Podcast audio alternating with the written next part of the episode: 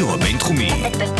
בינתחומי. 106.2 FM. הרדיו הבינתחומי. הרדיו החינוכי של המרכז הבינתחומי. לקום ישראל. 106.2 FM. השעה הבינתחומית. רצועת האקדמיה של הרדיו הבינתחומי. הרדיו הבינתחומי 106.2 FM, שלום שלום, אני גיל מרקוביץ', והפעם אנחנו בעוד אה, שעה אקדמית איתי באולפן לכבוד השעה החגיגית והחשובה הזאת. דוקטור נועה אלבלדה חוקרת מוח, אחראית על פיתוח והפצה של תכנים חינוכיים במרכז סגול למוח ותודעה כאן במרכז הבינתחומי, שלום שלום. היי, מה נשמע? מרגש מאוד שאת כאן, אני מתרגשת גם. אני שמחה, האמת שנפגשנו בליל המדענים. נכון. אה, שאני מקווה שיהפוך למסורת כאן במרכז הבינתחומי. ומהנושאים שאת חוקרת, שכאילו גיליתי אותם כמובן על איזה רגל אחת או חצי רגל, אבל הנושאים שאת חוקרת היו כל כך uh, מעניינים, שאמרתי, טוב, אני כותבת לה מייל, היא חייבת להגיע לשעה הבינתחומית. uh, ואז גיליתי שאת מתעסקת בעוד דברים חוץ ממה שאת ואני נפגשנו סביבו. נכון. זה היתרון שבלהיות חוקר מוח, אתה יכול להתעסק בהרבה דברים, כי בסוף הכל קשור למוח. כן, זה מדהים. זה מדהים איך שבאמת הכל קשור למוח. אמ, אז אנחנו, אולי תספרי לי קצת אה, באמת מה את עושה אה, היום כאן במרכז סגול, במה מתעסק מרכז סגול, בשביל איזה אק- אקספוזיציה, ואחר כך אה, ניכנס גם לתחום שאנחנו אה, נתמקד בו בתוכנית הזאת. בשמחה. אז מרכז סגול, קודם כל, הוא מרכז לחקר מוח, זאת אומרת, יש לנו שם מעבדה, ואנחנו עושים ניסויים, שהמטרה הסופית שלהם היא להבין יותר טוב איך המוח האנושי עובד ואיך הוא בנוי. אני באופן אישי גם מנהלת את המעבדה בהיבטים היומיומיים של ההתנהלות שלה, ניהול של ניסויים, נבדקים, נסיינים וכולי. אה, אבל מה שמיוחד אצלנו זה שאנחנו לא רק מרכז לחקר מוח, אנחנו גם מרכז שמפיץ ידע חינוכי. זאת אומרת, אנחנו שואפים לקחת את כל מה שאנחנו יודעים על המוח ולהוציא אותו החוצה, כדי שאנשים יוכלו להשתמש בידע הזה בשביל לשפר את החיים שלהם בעצם. אה, ואחד התפקידים שלי זה באמת לקחת את כל הידע הזה, לתרגם אותו לאיזושהי שפה שתהיה מעניינת ומובנת גם לאנשים שלא באים מתחום של מוח, אה, ולעזור להם להכיר יותר טוב את המוח שלהם ואת עצמם בעצם. כן, אוקיי, זה הנגשה של אה, מידע אקדמי, ושמגיע גם מתחום אה, שבאמת יש בו המון מונחים, ואנשים צריכים ככה להתמצא בו, נכון. וזה בעצם מה שאת עושה. נכון, אבל זה חשוב להגיד שזה זה ידע אקדמי שיש לו השלכות על החיים שלנו. כן, שזה, ולכן, ב... אה, נכון, כן, שזה בדיוק מה שאת בעצם החוצה. אומרת, בדיוק, את, אתם מוציאים את זה החוצה במרכז סגול מתוך ההבנה שיש מה לעשות עם הידע הזה, ממש מעשית. נכון, המון. אה, כן, שזה נפלא כשלעצמו. באופן כללי אני אגיד שבתוכנית הזאת, ש... שכבר במשך שנתיים ומשהו, אני אה, יושבת כאן באולפן ומדברת עם אנשים שכל חייהם חוקרים תחום מסוים ממוקד, ואת יודעת, נורא שמח לשמוע ש... שכולם אומרים, וואלה, הגיע הזמן לקחת את הידע הזה, להוציא אותו החוצה, יש מה לעשות איתו, כלומר, גם אנשים בממשל מרגישים ככה, וגם אנשים במשפטים מרגישים ככה.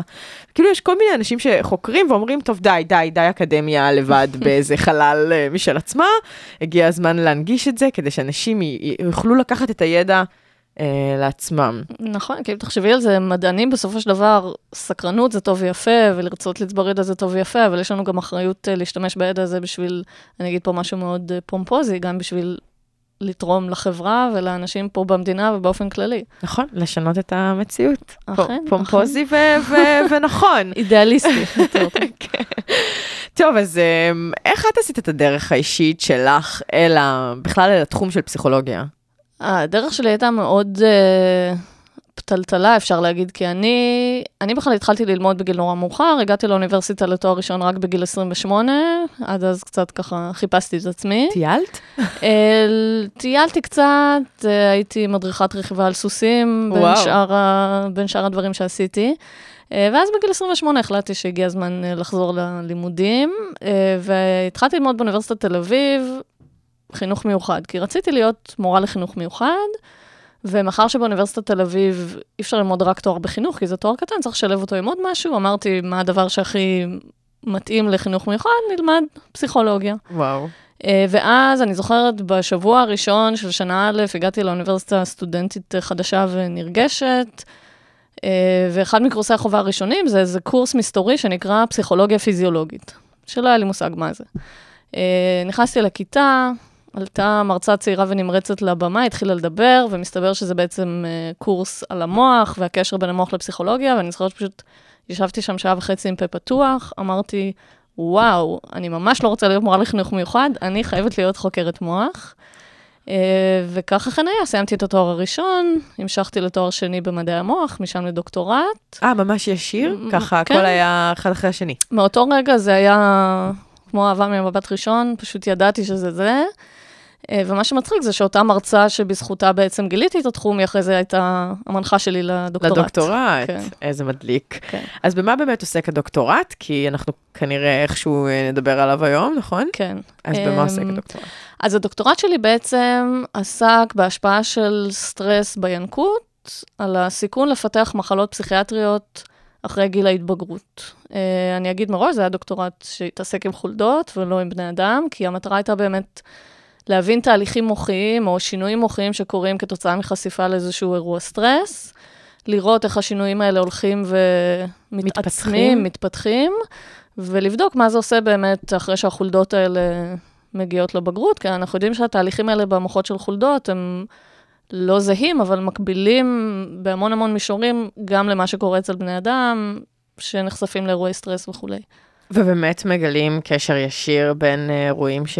שקורים בינקות לבין אה, התפתחות של זה, או של מחלות מסוימות אחר כך? כן, אני לא אגיד שזה קשר ישיר, כי אלה מחלות מאוד מורכבות, אבל אנחנו בהחלט מדברים על סטרס כאיזשהו גורם סיכון מאוד מאוד משמעותי, היום אין על זה כמעט ויכוח בספרות המדעית. סטרס בגילאים צעירים יכול להיות גורם סיכון מאוד מאוד משמעותי לפיתוח של מחלות פסיכיאטריות, גם מחלות גופניות, דרך אגב. וכשאת מדברת על סטרס, את מדברת על, המצ... על החיווט המוחי שנוצר כשיש סטרס, או שאת מדברת על אה, אה, מעין מקרים כאלה בחיי היומיום, שתכף אולי ננסה להקביל את זה למה יכול להיות סטרס אצל בני אדם. אז, אז בין כשאנחנו אומרים סטרס, אנחנו מדברים באמת על איזשהו אירוע או איזשהו גירוי שיכול להיות בעולם החיצוני או בעולם הפנימי שלנו, שגורם לנו הרבה מאוד מצוקה. אה, וכתוצאה מזה, המוח שלנו מתחיל להפעיל כל מיני תהליכים שיכולים לגרום גם לשינויים גופניים, ובסופו של דבר גם לשינויים במבנה של המוח, בתפקוד של המוח. אה, אז אנחנו בעצם חוקרים את ההשפעות המוחיות של סטרס, כן? זאת אומרת, איך המפגש שלנו עם העולם, אם הוא לא מפגש מוצלח, אם הוא מפגש מאוד שלילי, איך הדבר הזה בעצם מש, משאיר את החותם שלו על המוח. כן. סטרס אצל חולדה אחת, לעומת סטרס אצל חולדה אחרת, יכול לייצר אה, משהו, תוצאה שונה לגמרי בגלל, לא יודעת, אולי איזשהו אה, עיצוב מוחי אחר, או... זאת, א', זו שאלה מצוינת. אה, אני אענה על חולדות, אבל מה שאני אגיד על חולדות גם תופס לגבי בני אדם. אה, ברור שיש איזושה, איזושהי שונות בין אישית או בין חולדתית, אה, ככה שחולדה אחת יכולה להגיב, לס- ל, זאת אומרת, שתי חולדות יכולות להגיב לאותו גורם סטרס בדרכים שונות. אבל בסופו של דבר, כשאנחנו עושים את הניסויים האלה, אנחנו בעצם עובדים על קבוצות גדולות של חולדות, ואנחנו משווים בין ממוצעים. כן. אה, וגם אצל בני אדם, דרך אגב, זאת אחת השאלות הכי מעניינות בתחום של מדעי המוח, למה שני אנשים שנחשפים בדיוק לאותו אירוע סטרס, יגיבו אליו בצורה שונה. כן. אה, וגם זה משהו שחשוב להבין, כן? מה הופך אנשים מסוימים מחוסנים לסטרס, ומה הופך אנשים אחרים למאוד מאוד אה, פגיעים אליו. כן, שאני חושבת ש... טוב, אין לי שום ידע מבוסס בדבר, אבל מקודם אמרת את המשפט שלפעמים הסטרס יכול להיות מגורם חיצוני ולפעמים יכול להיות מגורם פנימי, נכון. אז כבר זה מעלה את השאלה בעצם איך סטרס יכול לנבוע מתוכי, כלומר, והאם זה גם קשור לאיזשהו, אה, לאיזושהי מערכת מוחית שלי יש ויכולה לייצר סטרס פנימי, או שאולי אני בכלל לא מבינה את המושג לא, סטרס לא, פנימי? את, את, את ממש בכיוון. בעצם אנחנו מדברים פה על איך אנחנו מפרשים את העולם. זאת אומרת, כשאנחנו נחשפים לאיזשהו גורם של סטרס, זה אף פעם לא אובייקטיבי. כי אנחנו נגיב לסטרס הזה בהתאם לאופי שלנו, ואנחנו יודעים שהאופי של אנשים הוא מאוד מאוד שונה, אז בהחלט גורמי אופי, תכונות אישיות, ישפיעו על איך אני מתמודדת עם סטרס. אנחנו נגיב לסטרס הזה בהתאם לחוויות קודמות, כן? אם אני למשל...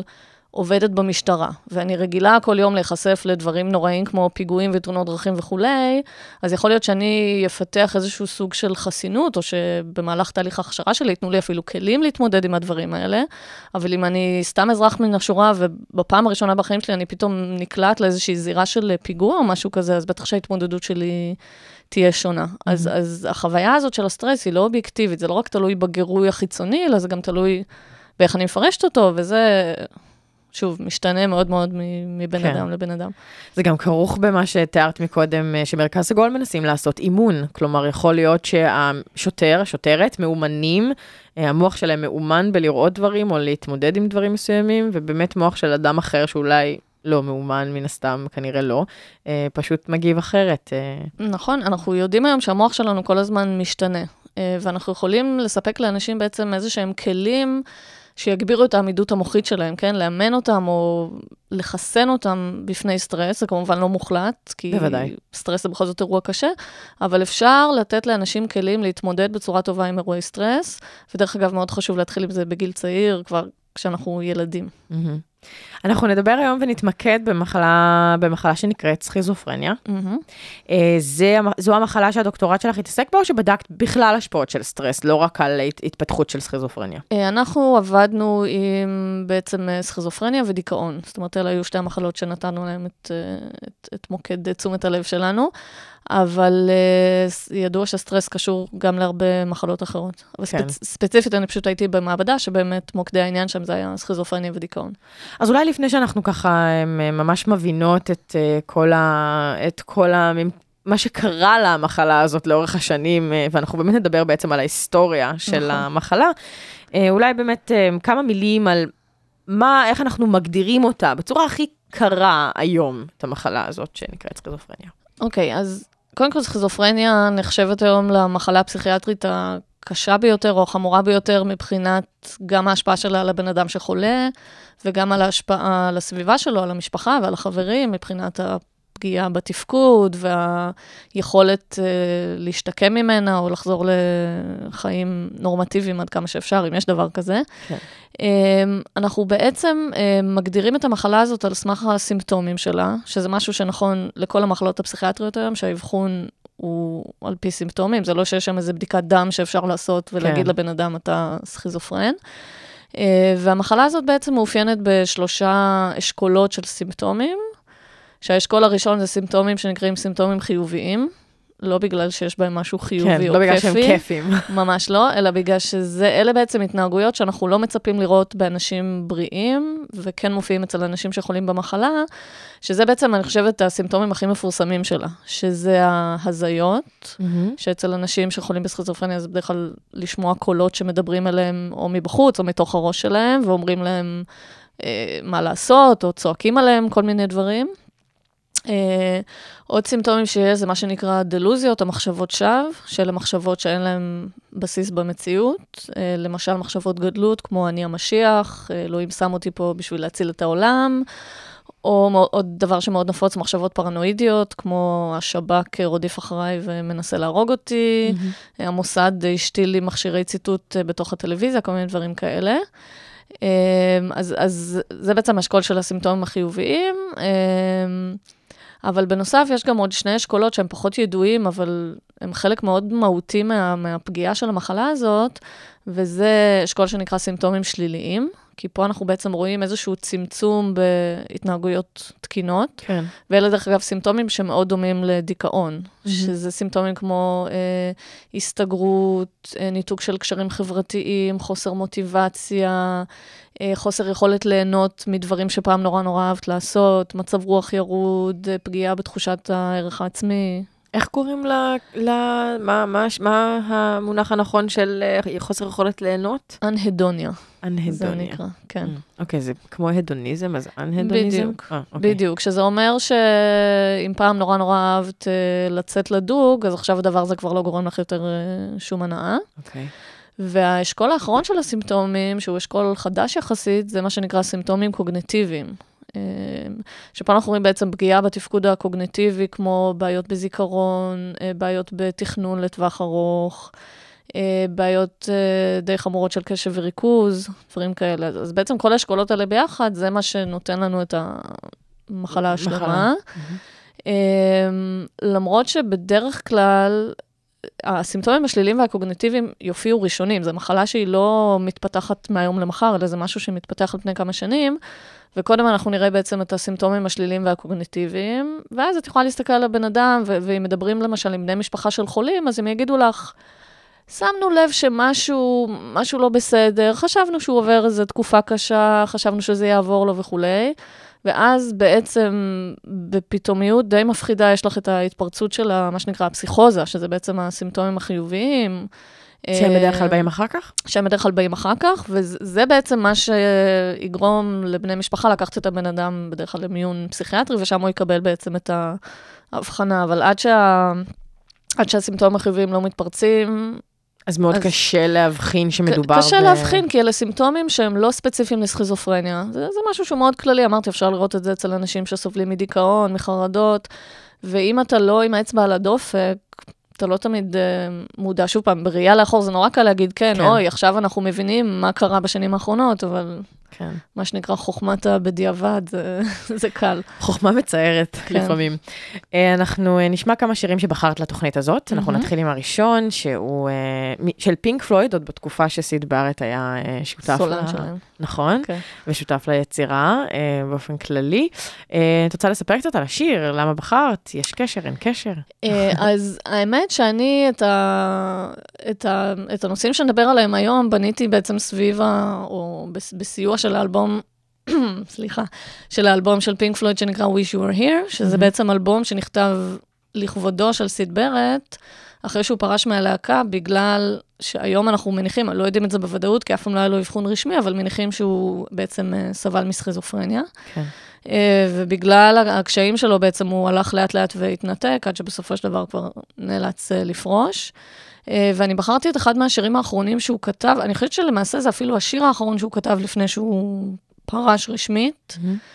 אה, וזה שיר שקצת מתאר במילים שלו את ה... אני חושבת שכבר אז הוא התחיל להרגיש שהוא הולך וככה מתנתק לו מהמציאות, ואם מקשיבים קצת למילים ובאופן כללי לבלגן של כל השיר הזה, זה נותן קצת איזשהו ניסיון להציץ לתוך החוויה הסכיזופרנית שלנו כאנשים בריאים אין שום יכולת להתחבר אליה בשום אה, רמה, אולי נדבר על זה קצת אחר כן, כך. אנחנו נדבר על זה. כן. אז הנה פינק פלויד עם Jugband Blues, נכון? אני כן. אומרת נכון. הנה. מהמם. It's awfully considerate of you to think of me here, and I'm most obliged to you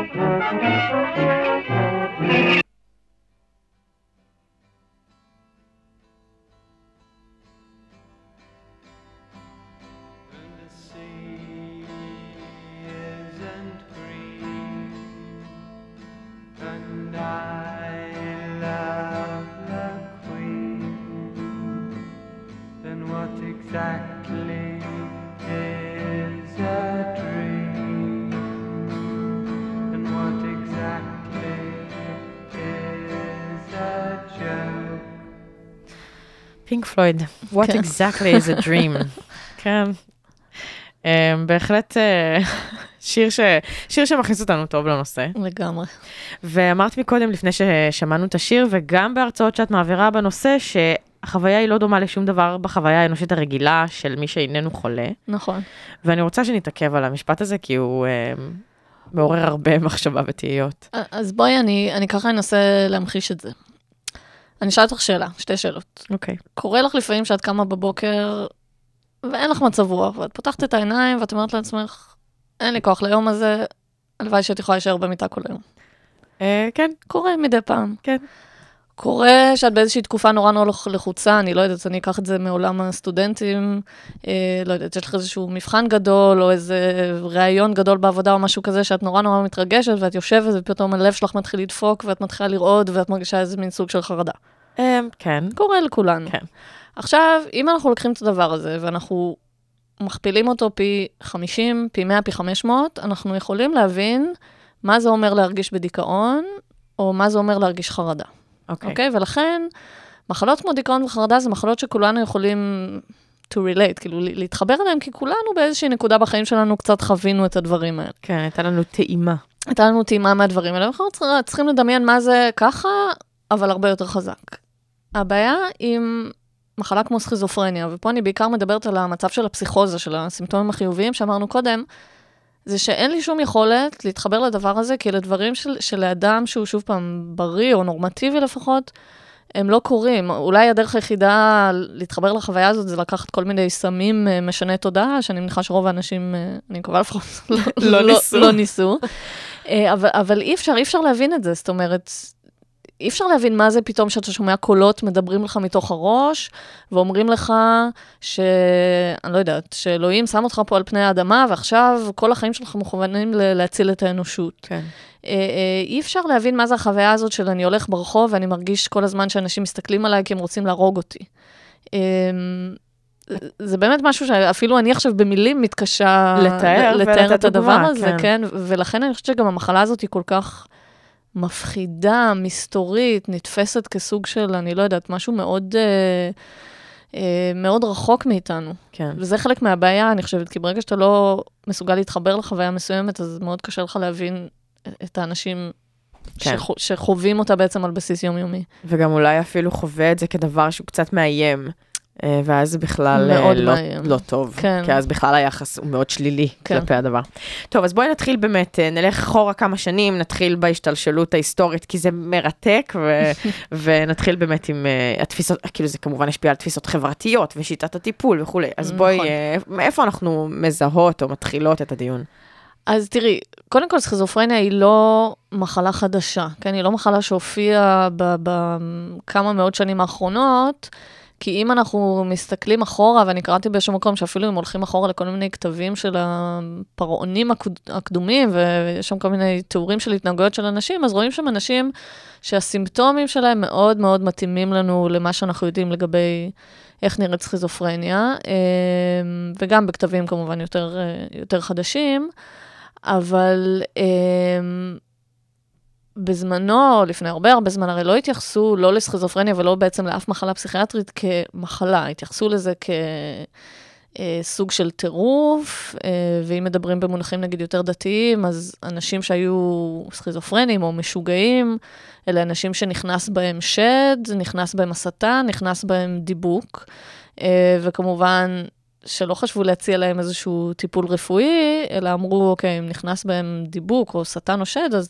צריך לצערנו לענות אותם בעין, כן? צריך שהם יסבלו כדי שאותו שד ירצה לצאת החוצה. וכשאת מסתכלת גם אפילו על אה, עבודות אומנות עתיקות, את רואה שם המון המון תיאורים כאלה של אנשים שבסך הכל היו אנשים מסכנים, כי הם היו אנשים חולים, והם קשורים בשרשראות ו- ודוקרים אותם עם קלשונים, ושופכים עליהם מים רותחים ועושים להם דיבוק צא, דיבוק צא. וואו. כאילו סבל כפול ומכופל, כל כן. הסיפור הזה בתקופה ההיא. נכון, אבל לא, את יודעת, לא הבינו. ברור, ברור זה שזה לא באיזה כן. כוונה. אה, כן. אמ, זהו, אז הדבר הזה בעצם במשך הרבה מאוד שנים אה, הוא נמשך, אה, אבל איפשהו כשנכנסנו לתוך, ה, אני יודעת, העידן המודרני, אנחנו מדברים ככה על שהוא סביבות המאה ה-18, אה, התחילה להתבסס בעצם ההבנה שהאנשים האלה הם לא, ש... לא נכנסו בהם שדים או דברים כאלה, הם פשוט אנשים חולים, והמחלה הזאת נובעת בעצם מתוך איזושהי בעיה במוח. אה, וואו, זה הרבה להבין. הייתי בטוחה שפשוט הבינו שהם חולים ולא ידעו להגיד איפה זה. הבינו, בגוף או הבינו איפה- שהם חולים, ומעניין שבעצם המחלה ש... שקידמה את ההבנה הזאת של הקשר בין פגיעה במוח לפגיעה בהתנהגות, זו הייתה דווקא מחלת מין שנקראת סיפיליס, בעברית אגבת. אה, ולמה סיפיליס? כי סיפיליס היא מחלה שאם לא מטפלים בה, זה נראה כלפי חוץ שהמחלה נעלמת, אבל אחרי בערך אה, 15 או 20 שנה מרגע ההדבקה, מתפרץ בעצם איזשהו סינדרום מאוחר שלה, שהוא כבר נקרא נוירוסיפיליס, אה, שהמקור שלו הוא בעצם איזושהי פגיעה מוחית, ואז הבן אדם בעצם מתחיל להתנהג כאילו שהוא משוגע. ממש ברמה של שינויים קיצוניים של מצב רוח, והזיות, ומחשבות שווא, כל הדברים האלה. ואז הוא בעצם דוגמה לאדם שהיה בטווח הנורמטיבי או בריא, נכון. ופתאום, דווקא בשלבים מאוחרים, נכון? ולא בגילאים שבדרך כלל סכיזופרניה מתפרצת בהם, נכון. פתאום הוא מתנהג מוזר. נכון. ואז בעצם התחילו, התחילו לנסות אה, להבין מה קורה לאנשים האלה, ורופאים או אנשים שטיפלו בהם עשו בעצם את הקשר ואמרו, אוקיי, כל האנשים האלה שיש להם את ה... שפתאום מתפרצות אצלם ההתנהגויות המוזרות האלה, אלה אנשים שאנחנו יודעים שבגילאים הצעירים היו חולים בסיפיליס. ואז הבינו שזה סיבוך מאוחר, ומעבר לזה, כשהוציאו, בפועל, כשהוציאו, אחרי שהם מתו, הוציאו את המוחות שלהם והסתכלו על המוח ועל הגולגולת, ראו שם ממש סימנים של, אה, של ניוון ושל פגיעה. ואז בעצם התחילו לעשות את הקשר של, אוקיי, אם המוח שלנו מפסיק לתפקד, זה משפיע על התנהגות, ואז בעצם אפשר להגיד שהתחילה להתבסס הפסיכיאטריה, אני לא יודעת אם לקרוא לה כבר המודרנית, אבל אלה בעצם היו הניצנים של, ה, של הפסיכיאטריה. באמת ההבנה שמחלות שעד אז, שוב, היו מתייחסים אליהן כאיזה משהו רוחני, נפשי, אלה בעצם מחלות אורגניות כמו סרטן וכמו סכרת וכמו כל מחלה אחרת, ופשוט פה האיבר הפגוע הוא המוח. ואז, מה עושים? איזה שיטות טיפול מוצאים? אוקיי, אז פה כבר הייתה הבעיה, כי אנחנו בעצם מדברים על תקופה שלא היו לנו שיטות uh, טיפול מודרניות, אפילו ברמה של להסתכל על המוח. הדרך היחידה באותו זמן להסתכל על המוח זה היה לחכות שהבן אדם ימות, ימות. ואז להוציא את המוח נהדר. החוצה. כן. Um, אז לא, אני לא יכולה להגיד שממש היו שיטות טיפול, אלא היו הרבה מאוד מאמצים, מה שנקרא להקל על הסבל של החולה, ולשמור אותו רגוע. זאת אומרת, שוב פעם, הם הבינו שיש פה איזושהי בעיה של המוח, הם אפילו הבינו שאין להם כלים לטפל בבעיה הזאת, אמ, וניסו לעשות כל מה שאפשר, שוב, בהבנה, אני אגיד היום, בהבנה המוגבלת שלהם, בשביל מה שנקרא שהחולה יוכל לבלות את ימיו בצורה הכי טובה שאפשר. כן. ש- שזה עצוב להגיד, אבל זה מה, זה מה שהיה. אז גבו הרבה, נגבו הרבה עדויות מאנשים שחשבו שאולי יש להם את כל הסימפטומים כדי להבין יותר טוב איך הם מרגישים, כדי להיות מסוגלים לתת להם את הנחת הזאת, או את השלווה המסוימת לאורך החיים. כן, אז, אז פה אולי אני אציין בעצם אה, שני, שני רופאים סלאש אה, פסיכיאטרים שבאמת אה, נתנו פה איזושהי תרומה מאוד משמעותית לכל התחום של פסיכיאטריה וספציפית לסכיזופרניה. אה, אחד מהם זה רופא שנקרא אויג... קרפלין? קרפלין, כן. קרפלין. הראשון הוא אמיל קרפלין, אוקיי. באמת. והשני הוא רופא שנקרא אויגן בלוילר. הם שניהם, אני זוכרת נכון, הם שניהם היו גרמנים, אני חושבת. גרמנים או שוויצרים כרגע, קצת אוקיי. ברח לי מהראש, הם לא יסלחו נורא, לנו. הם יסלחו לנו. אמ, והם בעצם גם היו רופאים ממש שמטפלים באנשים, זאת אומרת, הם ניהלו מחלקות, בתי חולים פסיכיאטריים, והסתובבו שם ותיעדו תיעודים מאוד מאוד מאוד מפורטים ומאוד מאוד מדוקדקים של מה שהם רואים על החולים, שזה דרך אגב משהו שהיום כבר לא עושים אותו כל כך הרבה. אה, ואת ממש קוראת תיאורי מקרים, ספרים שלמים של, ש, שבאמת, אה, כל, כל ההתנהגויות המוזרות, הכל מתואר שם ממש לפרטי פרטים. אה, והם בעצם היו הראשונים שהתחילו להתייחס לסכיזופרניה כאיזושהי מחלה שהיא מובחנת, כי עד אז, מעניין להגיד שעד אז לא היה דבר כזה סכיזופרניה, דיכאון, הפרעת Mm. חרדה, אלא הכל היה מעין כזה מחלת נפש, מין כזה. מחלת שיגעון כללי, כן, איזשהו, אה, באמת מחלה פסיכיאטרית או מחלת נפש, אבל... הגדרה כללית כזאת. כן, ולתוך הסל הזה נכנסו גם למשל אנשים עם אוטיזם, ואנשים עם פיגור שכלי, ואנשים עם הפרעות חמורות של קשב וריכוז, הכל נזרק לתוך ההגדרה הכללית הזאת. כן. והם בעצם, אה, אה, בעיקר קרפלין היה הראשון שאמר, רגע, רגע, זה לא הכל אותו דבר, בואו בוא נסתכל ובואו ננסה לעשות פה איזשהו מיון, איזושהי קטגוריזציה.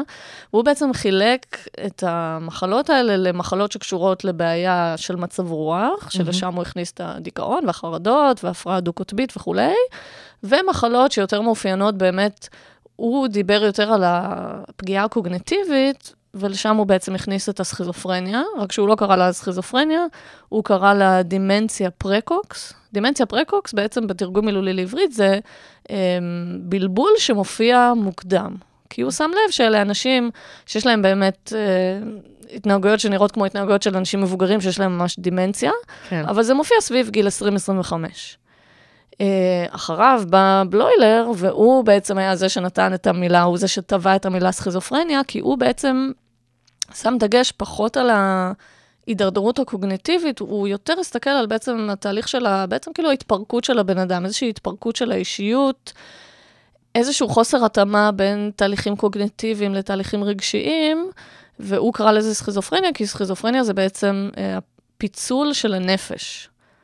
אה, ולא פיצול אישיות. ולא פיצול אישיות, וזה חשוב להדגיש, uh-huh. שבאמת אנשים מתבלבלים בין סכיזופרניה לפיצול אישיות, אין קשר בין שתי המחלות האלה. אז כשמדברים על פיצול, מתכוונים לפיצול בין המנט... נכון, התהליכים כן. המנטליים לתהליכים הרגשיים. לתהליכים הרגשיים. באופן כללי, כשאת מסתכלת על בן אדם שהוא בהתקף סכיזופרניה, את רואה התפרקות, באמת, התפרקות מוחלטת של, של, של האישיות, של תהליכי חשיבה, של תהליכים התנהגותיים, ובמובן הזה המילה פיצול מתאימה.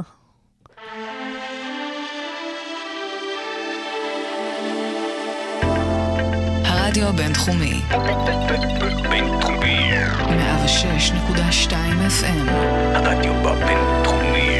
הרדיו החינוכי של המרכז הבינתחומי וקול ישראל. 106.2 FM. השעה הבינתחומית, רצועת האקדמיה של הרדיו הבינתחומי.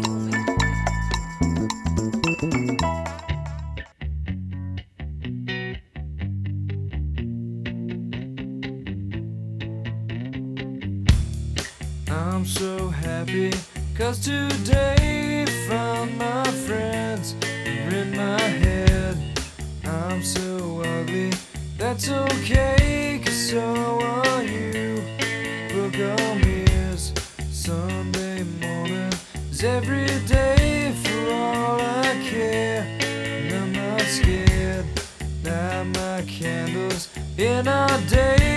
I found God. I'm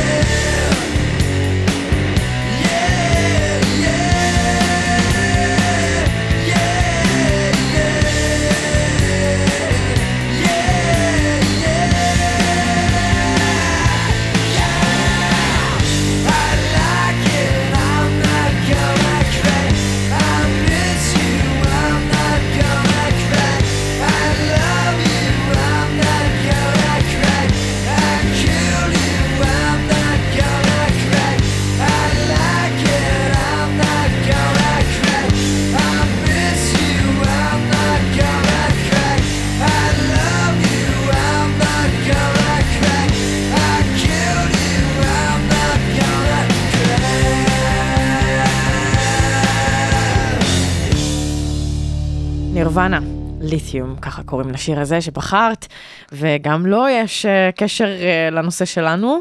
נכון. אז בעצם כל השירים שאנחנו נשמיע היום זה שירים של אמנים שאנחנו יודעים שסבלו, סבלו, כן, כולם כבר מתים. כן, האמת שזה נכון. כן. שסבלו מכל מיני מחלות פסיכיאטריות. ונורא מאוד, אה, וקורט קובן, הסולן של אה, נירוונה, סבל בעצם מהפרעה שנקראת הפרעה דו-קוטבית, מה, מה שמכנים אה, מניה דיפרסיה, שזה בעצם הפרעה שמאופיינת בתנודות מאוד קיצוניות של מצב רוח, מאופוריה מטורפת לדיכאון מאוד מאוד עמוק. אה, ליתיום היא התרופה שאיתה מטפלים בהפרעה דו-קוטבית, וקורט קובן כתב עליה את השיר, כי, השיר. כי הוא היה מטופל. לצערנו, במקרה שלו זה נגמר בטרגדיה, הוא התאבד. סלאש, יש אומרים, נרצח על ידי אשתו, בסדר. אה, כן, זה נשמע לי קצת אה, תיאוריית קונספירציה, כן. אבל אה, זה, יותר, יותר סביר ויותר הגיוני שהוא יתאבד, כי כן. זה ידוע שמחלה כמו מאניה דיפרסיה היא מחלה שאחד הסיכונים הכי גדולים של גדולים שלה זה באמת התאבדות.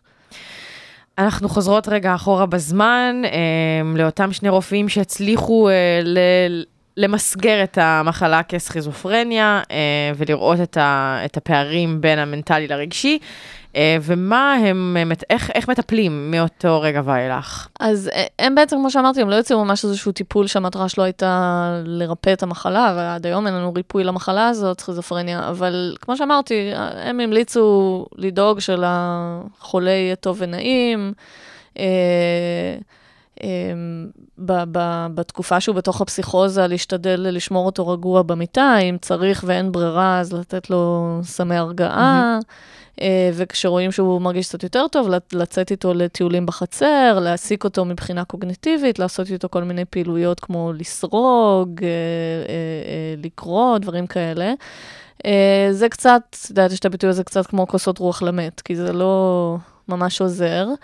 Um, הרופאים האלה ספציפית עבדו ממש בתחילת המאה ה-19, אבל אחרי זה התחילו להגיע עוד כל מיני טיפולים אה, שונים ומשונים, uh, שנקראו, באנגלית קראו להם The Shock Therapies, uh, אני לא יודעת איך לקרוא לזה בעברית, אבל זה טיפולי הלם או משהו כזה, ובעצם פה המחשבה הייתה שאנחנו רואים בן אדם שבעצם יש לו איזושהי בעיה מאוד מאוד חמורה במוח, אה, ויכול להיות שהתבססו במוח כל מיני אה, קשרים לא תקינים, דפוסי מחשבה לא גמישים, שזה מה שבעצם מוביל להתנהגויות המוזרות שמופיעות. ואם ניקח את המוח ונעשה לו איזשהו, אני יודעת, אם נשתמש במשהו מעולם מחשבים, איזשהו ריסטארט, יכול להיות שזה מה שיפתור את הבעיה. אה, ואז התחילו להופיע כל מיני טיפולים שהיום הם נראים לנו כמו עינויים של ימי הביניים. שבאמת המטרה הייתה לתת לחולה איזשהו שוק מאוד מאוד רציני ולראות אם זה יוציא אותו מה, מהמחלה שלו, שזה טיפולים שכוללים למשל טבילה באמבטיות קרח. כן, זה נשמע די נורא. כן, אני פשוט מעוותת את הפרצוף. כן. אוקיי. אמ, טיפולים כמו אה, קומה על ידי אינסולין, שהיו היו לוקחים את המטופלים האלה בעצם, מזריקים להם רמות גבוהות של אינסולין, זה מכניס את הבן אדם לתוך קומה, אה, והיו שומרים, אותו, שומרים אותם בעצם במין מצב כזה של קומה לאורך שעות ואפילו ימים. אה, מדי פעם ככה מעירים אותם בשביל לתת להם קצת לאכול ולשתות.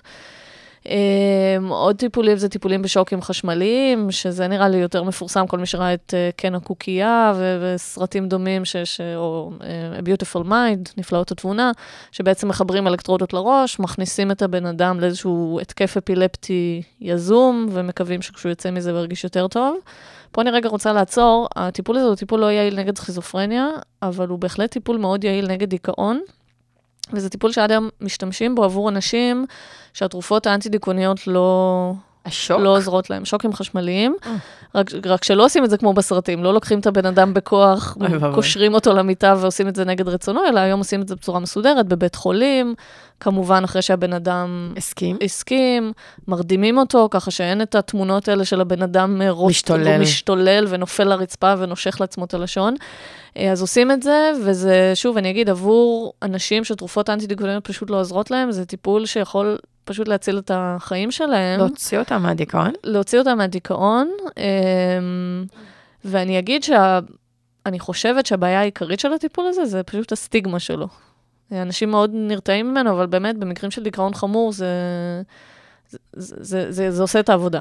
כמה בעיות נובעות מסטיגמה וסטריאוטיפים? כמה בעיות? נכון. אנחנו נדבר על זה גם בהקשר של סכיזופרניה בהמשך. כן, אה, וזהו, ואולי טיפול אחד אחרון שאני אציין, כי אני חושבת שהוא באמת הטיפול הכי, שאנשים הכי מזדעזעים ממנו, זה כל הטיפולים של הניתוחי מוח, שבאנגלית נקראים לובוטומי, לובוטומיות, שאלה בעצם היו ניתוחים שבהם היו מחדירים למוח כמו מין מכשיר שנראה קצת כמו דוקרן קרח, מהמם. היו מנתקים בעצם את הקשרים בין החלקים הקדמיים של המוח לחלקים האחוריים של המוח.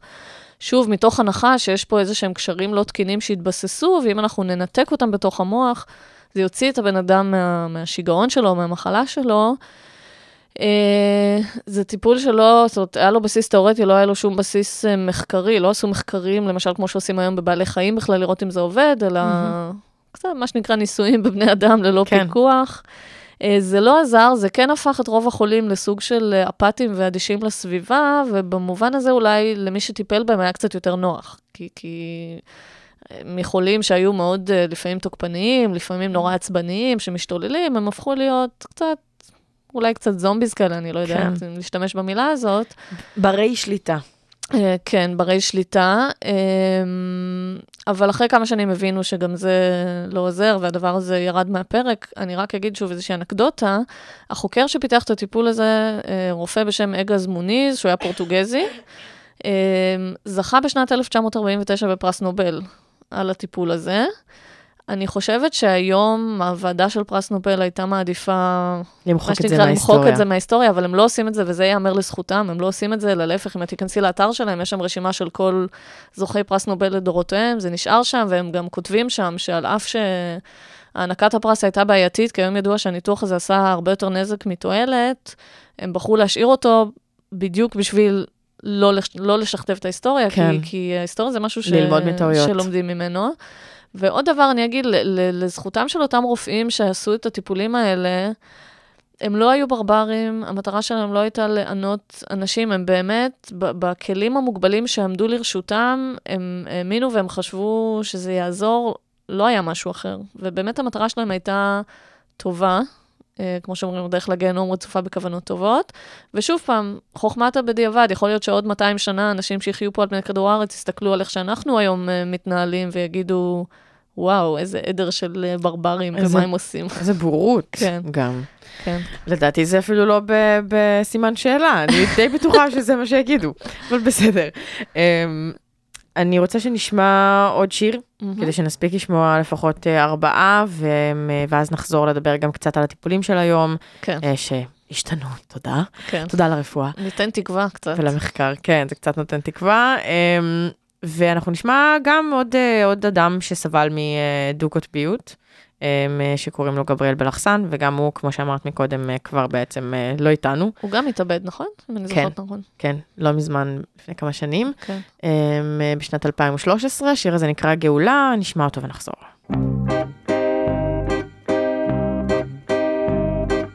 אין לי כוח לכתוב עוד מילה ניתן ליום הזה להיגמר. בינתיים יושב בחוץ, מעשן סיגריה, ומתבונן חסר כוחות. איך שמכוניות חולפות וילדות קטנות רצות בכובעים מצמר. איך שהאוויר נהיה קריר ומסעד הכיסא נסדק. וזה חודר. וחודר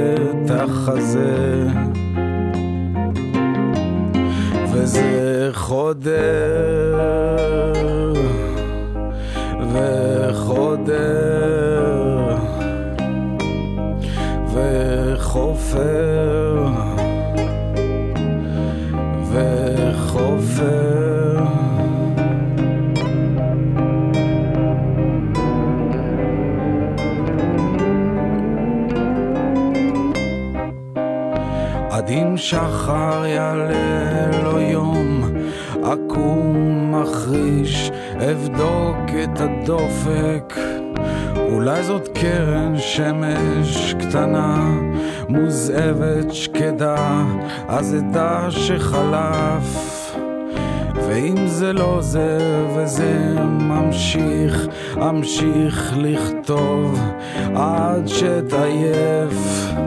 וגם אם תתמהמה בשבילי החמקמקים, אחכה לה בכל יום שתבוא. שתבוא. שתבוא.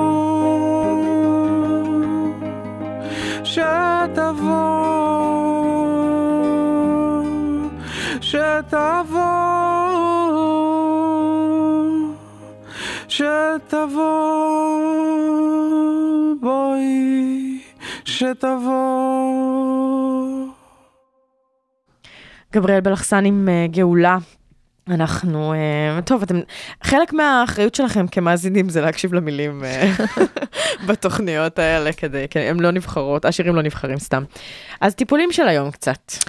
כן, אז היום אני חייבת להגיד שהמצב כמובן מאוד מאוד השתפר, ו- ובעצם הבשורה האמיתית לחולי סכיזופרניה הופיעה כשהגיעו, התגלו, הומצאו התרופות האנטי-פסיכוטיות הראשונות.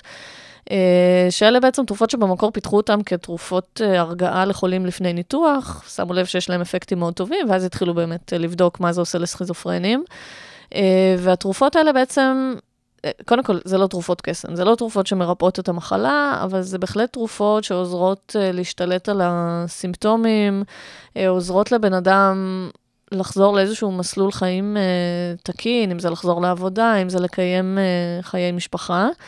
אה, התרופות כל הזמן הולכות ומשתפרות, היום אנחנו כבר נמצאים במה שנקרא הדור השלישי של התרופות. התרופות האלה הופיעו לראשונה בשנות ה-50, או שנות ה-50, אמצע שנות ה-50 של המאה הקודמת, והיום אנחנו כבר בדור שלישי, שכל דור בעצם אלה תרופות שיש להן פחות ופחות תופעות לוואי, שזאת אחת, אחת הבעיות החמורות של התרופות האלה, זה תופעות לוואי קשות. כן. אז תופעות לוואי לשמחתנו הולכות ויורדות.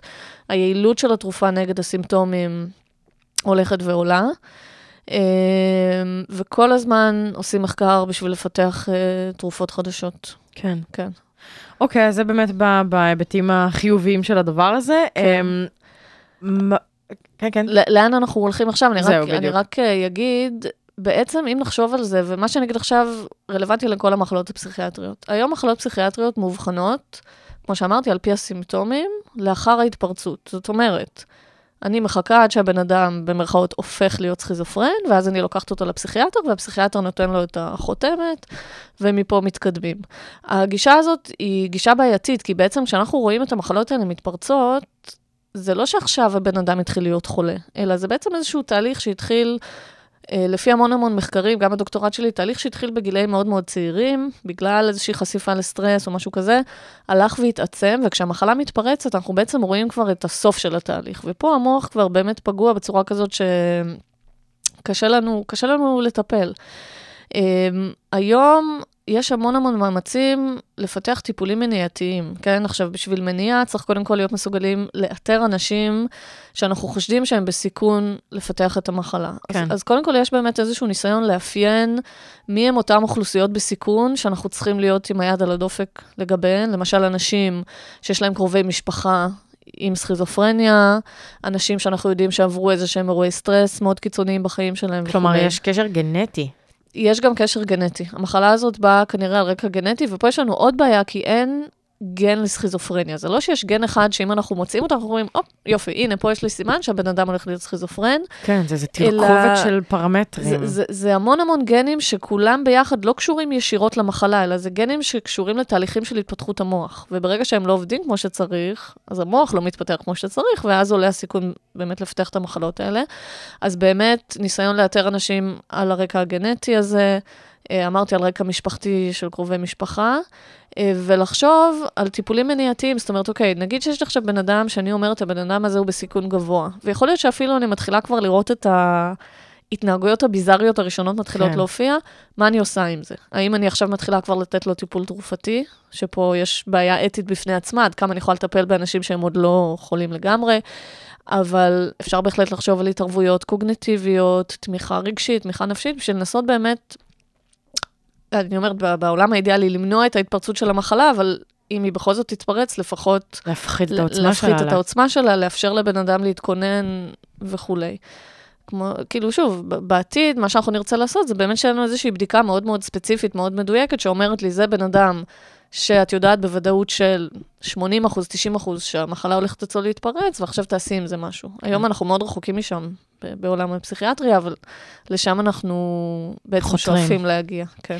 יש לנו ממש כמה דקות, ובסיום, אה, ובדקות הסיום חשוב לנו נורא להתייחס גם להסתכלות החברתית, או ליחס של החברה למחלה הזו, ואולי גם לאחרות. נכון, אז, אז אני אגיד קודם כל שאני פה, בין שאר התפקידים שאני גם מרצה לסטודנטים בפסיכולוגיה, ואני מלמדת אותם קורסים על המוח, ואני תמיד משתדלת בקורסים שלי באמת להפגיש אותם בפועל עם אנשים שחולים בסכיזופרניה, כדי שהדבר הזה לא יישאר בגדר מה שכתוב בספר או מה שאני נתתי בהרצאות, אלא שהם באמת יזכרו שמאחורי כל מחלה כזאת יש עולם שלם, יש בן אדם שיש לו חברים ויש לו משפחה ויש לו רצונות ויש לו תקוות.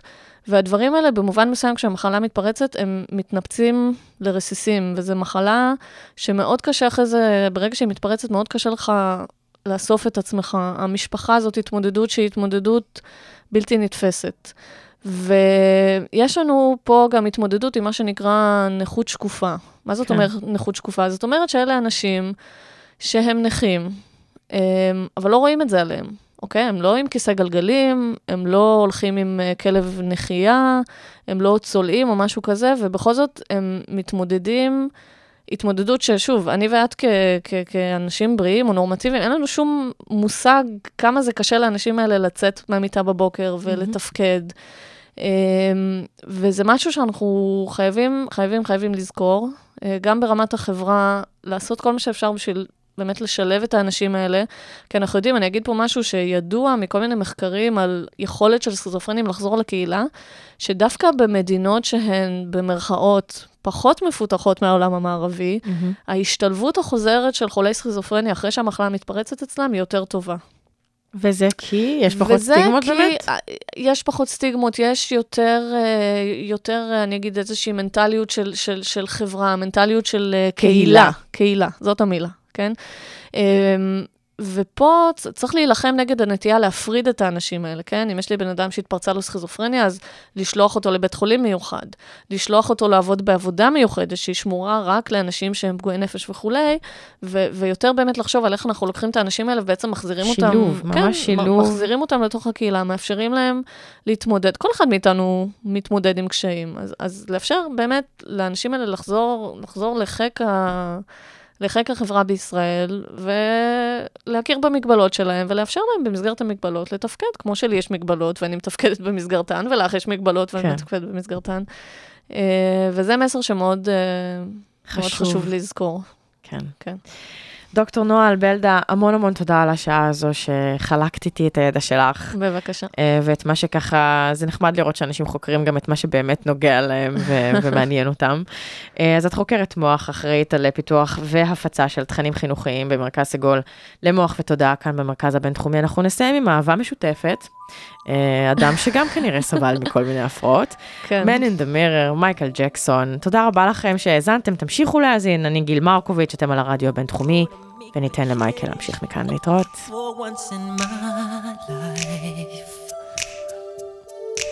It's gonna feel real good. Gonna make a difference. Gonna make it right.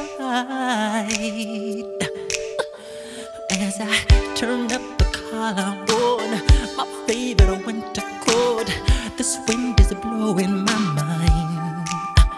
I see the kids in the street with not enough to eat. Who am I to be blind, pretending not to see their